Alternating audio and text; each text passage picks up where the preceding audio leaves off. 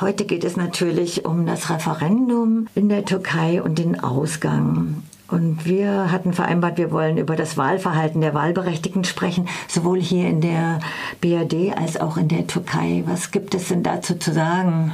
Ja, also zunächst mal waren ja schon viele Leute, übrigens ich ein bisschen auch, doch ein bisschen perplex, wie viele äh, Türkinnen und Türken in Deutschland für dieses Referendum gestimmt haben, obwohl sie ähm, ja eigentlich wissen könnten, ein bisschen mehr, was da abläuft, äh, dass dieses Referendum einfach eine Machterweiterung für den Präsidenten bedeutet und eigentlich so die Gewaltenteilung, Aufhebung äh, bedeutet. Also zum Beispiel der Staatspräsident kann in Zukunft von den 15 Verfassungsrichtern äh, 12 nach Gutdünken äh, ernennen. Er kann, wenn er will, das Parlament auflösen.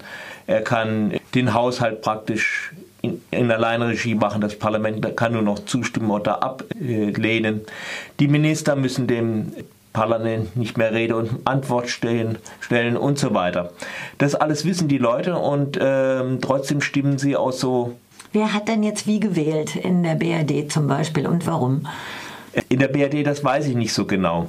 Ich denke, dass die meisten aus so einem, äh, ja, national, das zu einer Frage des nationalen Stolzes gemacht haben.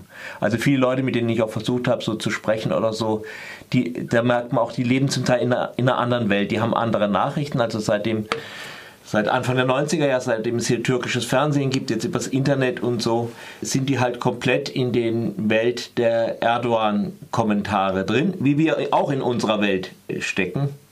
Und ähm, es gibt da eigentlich wenig Verbindung dazu. Es erinnert mich so ein bisschen auch so an die Zweiteilung, die es auch in der Türkei selber gibt, eigentlich zwischen diesen kurdischen Gebieten und der Resttürkei, wo eigentlich seit Jahren so ist, dass die ist ein Großteil der, der, der, türkischen Bevölkerung will natürlich äh, Diyarbakir oder das Kurdengebiet um jeden Preis behalten, weil wir brauchen ja eine große Türkei. Das ist, gehört uns einfach.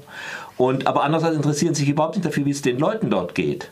Ob die jetzt zufrieden sind oder nicht, äh, ob sie ihnen sympathisch wären, also eventuell mit den kurdischen Zuwanderern um die Ecke haben sie gar keine guten Beziehungen, aber weg sollen sie auch nicht, weil dann es eine kleinere Türkei geben wird. Also so eine gewisse Spaltung in der äh, Wahrnehmung die es, wie gesagt, auch sicher nicht nur bei Türkinnen und Türken gibt, da ist aber zum Teil extrem, vielleicht auch in dieser Situation in Deutschland, in einer Gesellschaft, die sie eigentlich nie angenommen hat, die sie immer abgelehnt hat.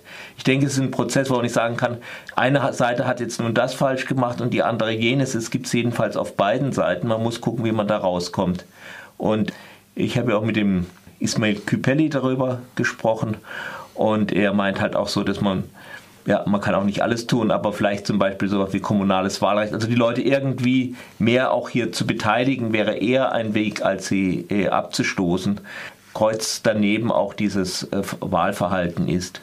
Jetzt hast du aber auch zur Türkei gefragt. Ja, das wäre die nächste da, Frage. Da, genau. Daher ist es leichter, etwas zu sagen über das Wahlverhalten, weil hier in Deutschland ist es so ein bisschen äh, nicht aufgeschlüsselt. Dort kann man es ungefähr nach den Regionen sehen. Die großen Städte haben alle mit Ausnahme von Bursa, der viertgrößten Stadt der Türkei, mehr oder weniger entschieden gegen das Referendum gestimmt.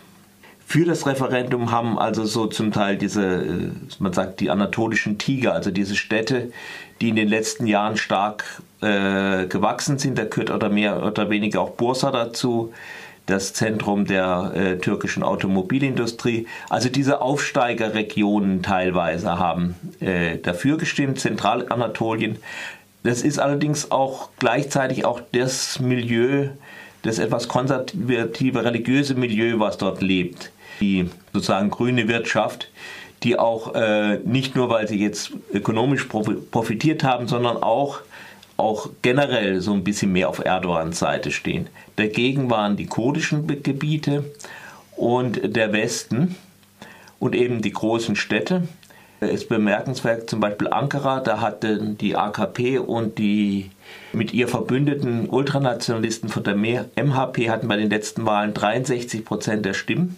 Beim Referendum sind sie unter 50 Prozent geblieben. Ach was. Mhm. Also es gab doch eine große Ablehnung es ist natürlich auch die Frage, wie weit da manipuliert wurde bei der Wahl. Es gab eher sehr äh, ernsthafte äh, Wahlbeschwerden, also generell nicht nur so ein, ein Wahl irgendwo Problem mit irgendwelchen Wahlzetteln, sondern in der gesamten Türkei, insofern als die Wahlkommission diese äh, Entscheidung getroffen hat, äh, dass äh, sie auch äh, nicht abgestempelte Wahlzettel und äh, Wahlumschläge mitzählen. Hast du eine Einschätzung, in welchem Stil? Weißt du da noch mal mehr drüber? Also ähm, kann man vielleicht, also die, es gibt zum Teil Oppositionsschätzungen, das war zweieinhalb Millionen Stimmen, das ausgemacht hat, was die Wahl natürlich in die andere Richtung entschieden hätte. Es läuft so ab, also man, ich war nie wahlberechtigt in der Türkei, ich weiß es auch nur zum Teil. Es läuft ungefähr so ab, dass die, es werden Wahlzettel ausgegeben, die nachher in Umschläge gesteckt werden müssen. Auf der Rückseite des Wahlzettels wird ein Stempel angebracht. Dann wird er äh, der Wählerin oder dem Wähler gegeben. Die geht damit in, in eine Ka Kabine und hat einen anderen Stempel, mit dem sie entweder auf Ja oder Nein stempelt. Also das schön weiße Feld, da steht Ja drauf. Und so ein braun kackfarbenes Feld, da darf sie Nein drauf abstempeln.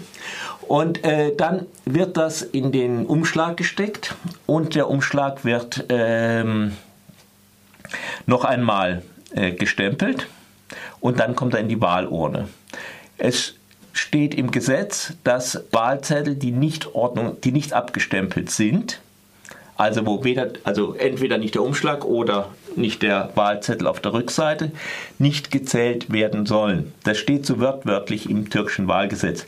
Nun hat der äh, Wahlausschuss eine Erklärung abgegeben, das muss man vielleicht auch genauer sagen, dann noch während die Auszählung begonnen hat, dass auch ähm, Wahlzettel, die nicht gestempelt sind und Wahlumschläge berücksichtigt werden sollen, also gegen den Gesetzestext.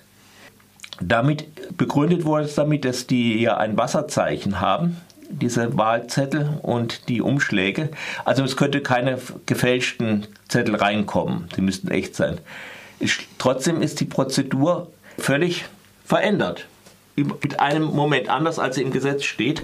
Außerdem was interessant auch heute noch rausge äh, also gestern rausgekommen ist, die sind nicht, sie wurden nicht ja, äh, es, es, hat keine eine Entscheidung des Wahlausschusses gegeben, es hat nur eine Mitteilung gegeben. Wie meinst du das? Ja, dass die normalerweise, wenn das die Wahlausschuss eine Entscheidung fällt, dann fertigen ein Dokument an und alle Mitglieder unterschreiben, elf Mitglieder. Bisher liegt kein solches Dokument vor. Möglicherweise wollte das niemand unterschreiben Möglicherweise hat es nur der, der Vorsitzende äh, rausgegeben, ohne die anderen zu fragen. Es ist irgendwie ein sehr komischer Vorgang, mitten im entscheidenden Moment der Wahl, auf die sich Erdogan sicher dann noch, wenn er noch so lange lebt, noch 20 Jahre lang berufen wird. So macht man Politik. Ja, also abgesehen die Möglichkeit besteht, dass äh, Wahl äh, massiv gefälscht wurde und wenn wir uns an Österreich erinnern mit der Präsidentenwahl mit sehr viel kleineren Problemen müsste man eigentlich diese Wahl wiederholen. Gibt es da eine Perspektive dafür, eine Aussicht? Nein, nein ich glaube nicht. Eben weil die neue, also die alte Verfassung war die Justiz schon nicht ganz unabhängig. Bei der neuen Verfassung wird die noch weniger, äh, wird die noch, die gilt ja jetzt bereits schon teilweise ist die Unabhängigkeit der Justiz weiter eingeschränkt. Ich glaube nicht, dass, dass das Verfassungsgericht die annullieren wird, diese Wahl.